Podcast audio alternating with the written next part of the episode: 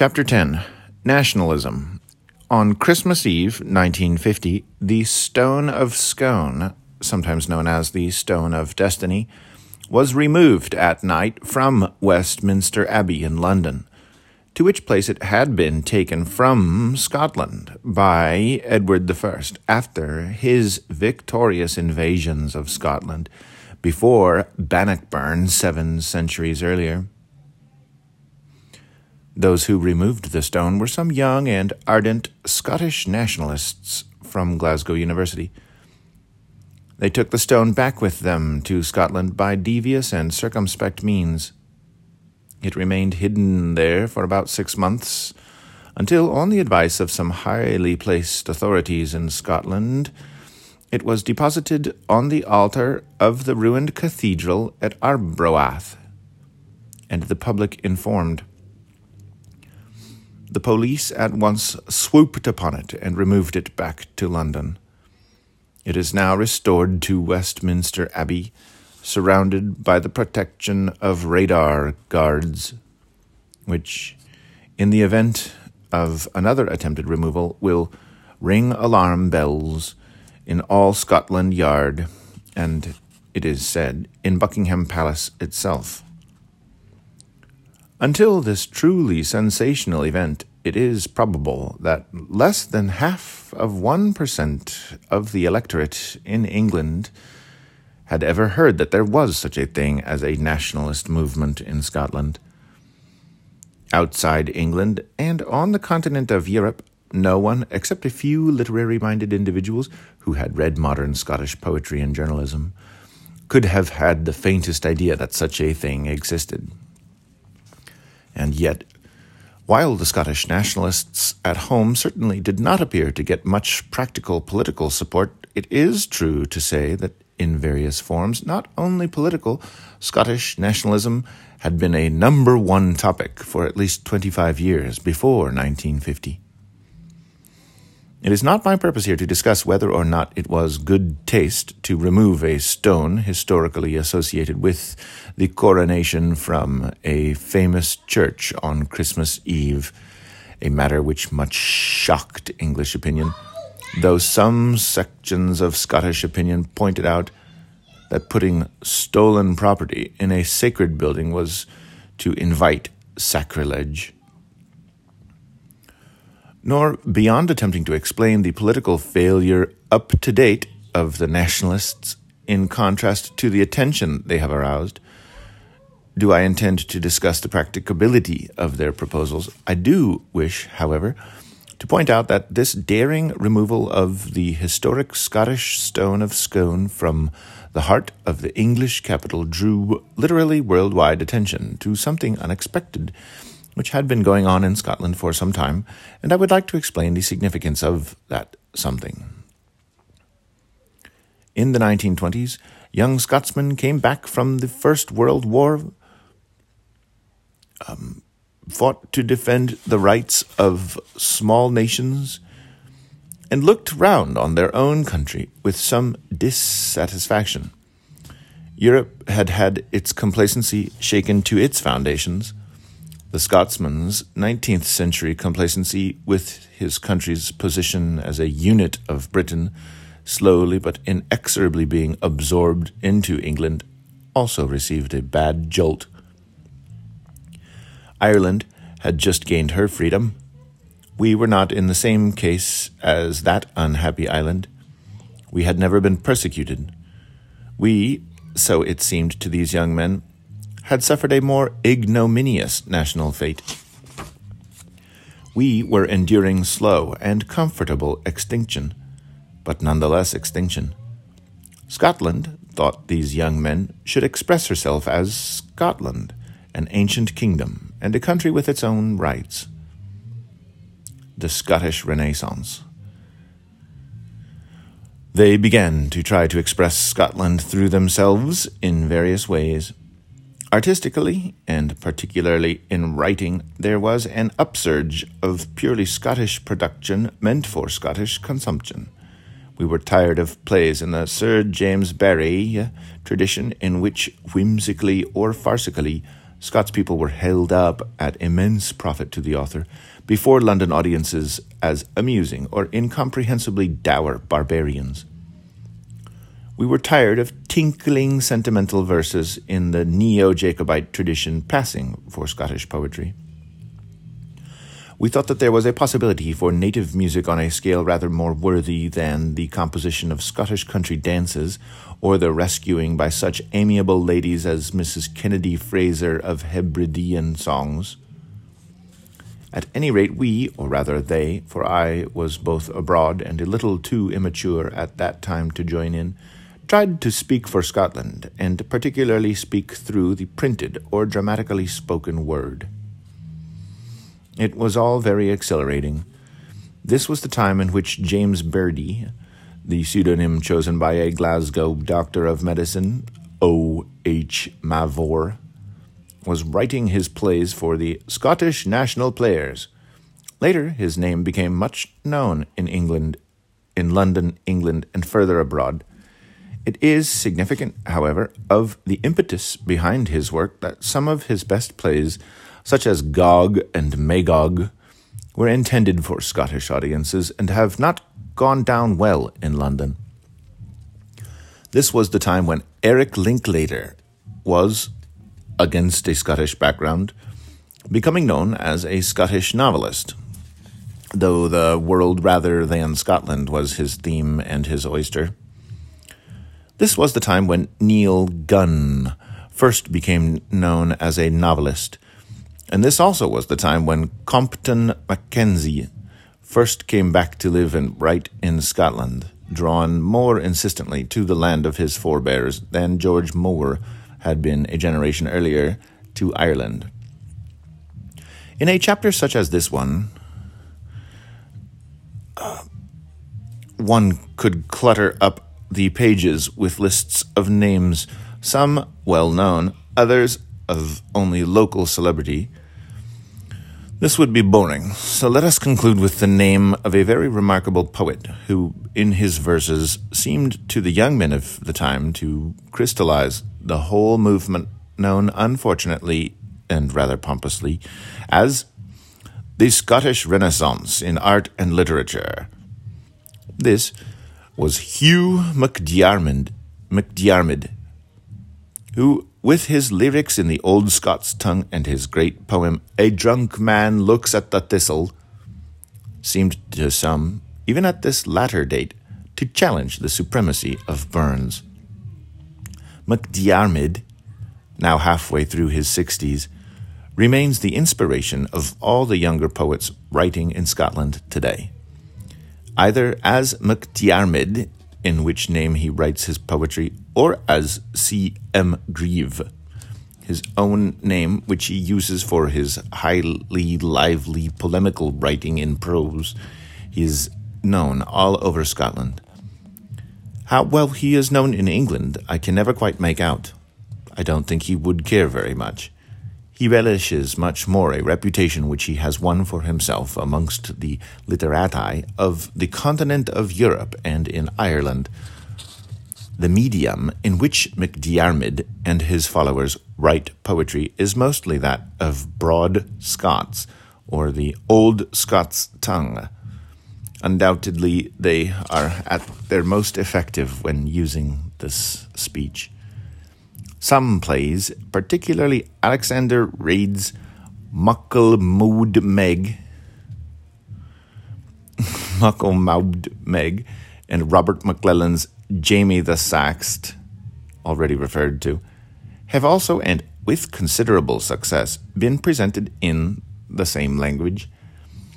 This led a development in the Scottish theatre which would have truly astounded an earlier generation. From the time of John Knox until after the First World War, the theatre was entire either forbidden to Scots folk or was an exotic brought into the larger towns by touring companies from London.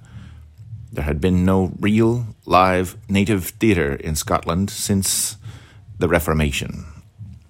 Suddenly, the loosening of puritanical bonds after 1919 released the Scotsman's native love of acting. the lid was taken off the pot primarily by that remarkable movement known as Scottish community drama. Within a few years, from John O'Groats to the Mull of Galloway, and even further on the islands, there sprang up hundreds upon hundreds of village and small town dramatic societies in which, and you have to be a Scot to realize the significance of this, the minister's wife often played the leading lady. It would be too much to claim, save here and there, much artistic merit for these productions, but it did make Scots folk all over Scotland conscious of and interested in the theatre and the native theatre. The genius of James Bridie and the talents and hard work of the Scottish national players furthered this newly aroused dramatic consciousness of the Scot and directed it into worthy channels. There exists today in Scotland an ardently enthusiastic repertory theatre movement which has branches in most big towns.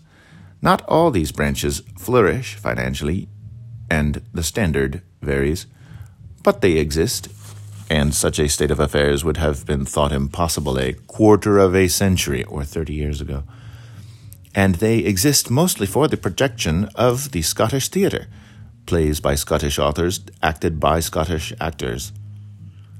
That they are able to keep their heads slightly more successfully above water than do their English equivalents is because they are able to present to their patrons what they cannot get on television or the cinema. By this I mean not only flesh and blood live theatre, but theatre that is truly national. Political nationalism. Alongside this literary and artistic renaissance in Scotland, there also sprang up a political movement. In the 1920s, the National Party of Scotland was formed by a duke, a poet, a novelist, a miner, some students, and a handful of ordinary Scotsmen drawn from the working and professional classes. This Home Rule Party proceeded, and with considerable lack of success, to contest various parliamentary elections. The only nationalist member returned up to the time of writing was up uh, was in 1945. Yet in 1949, Scottish Convention, a kind of self appointed Scottish Parliament for discussing Scottish affairs, was able to announce the distinctly startling result of a nationwide plebiscite known as, or plebiscite, known as the National Covenant. The Covenant was a sheet of paper circulated with considerable assiduity assiduity throughout the length and breadth of Scotland and in the islands. Those who signed it were asked to return it to, to the central offices of the Covenant movement, and in signing it, they pledged themselves to do everything in their power to support a parliament in Scotland for Scottish affairs within the framework of the United Kingdom and in full loyalty to the throne. Over two million signatures were obtained for this declaration in Scotland, this figure was well over half the electorate of Scotland, making all due allowances for those who were drunk or who signed twice or were otherwise incompetent. The figure remains impressive. It proved beyond doubt that a very large number of Scots people were dissatisfied with their country's position in the United Kingdom and in various degrees of vagueness or of certainty approved of a measure of home rule. How do the nationalists account for the contrast between their conspicuous failure in parliamentary elections and the figures of the Covenant? They claim that under the two party system, such a general fever of excitement is engendered on the necessity of kicking one party out of power or kicking it back again, that all other issues, even domestic Scottish issues lying at our own doorstep, take second place.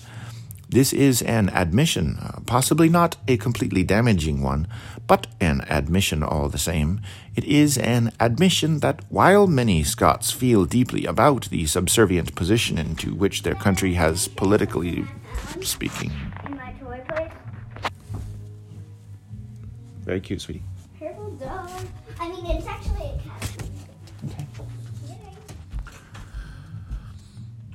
This is an admission, possibly not a completely damaging one, but an admission all the same. It is an admission that while many Scots feel deeply about the subservient position into which their country has, politically speaking, been forced during the last two centuries, they do not feel strongly enough about it to refrain from voting Conservative or Labour instead of for the Nationalist or Home Rule candidate. And so the matter rests. Quite apart from the hardcore of enthusiastic nationalists and home rulers in Scotland, it is obvious that there is a vague and ill defined irritation, even anger, about English and above all London control of Scottish affairs.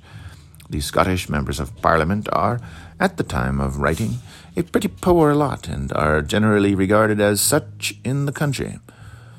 One may well blame the Scottish electorate for putting them where they are, but one must remember that these members are little more than local figureheads put forward by one or other of the two party machines, and as often as not selected particularly for their docility to the party whips.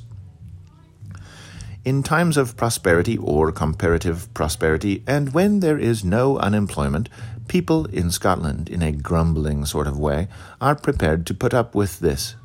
Should things ever get hard, bitter, and uncomfortable again in the northern kingdom, Westminster might not find it so complacent. Complacent. That is the unfortunate epithet which for has for so long bedeviled Scottish life. In the 18th century, we sold our nationality in the hope of creating a real new country called Great Britain, and under the impression that we were joining England in, as far as national rights went, an equal partnership. Slowly but surely, we have found our nationality being swallowed up in the digestive tract of the amiable and entirely well meaning larger partner. It was, as the opponents of the Union foresaw at the time, inevitable.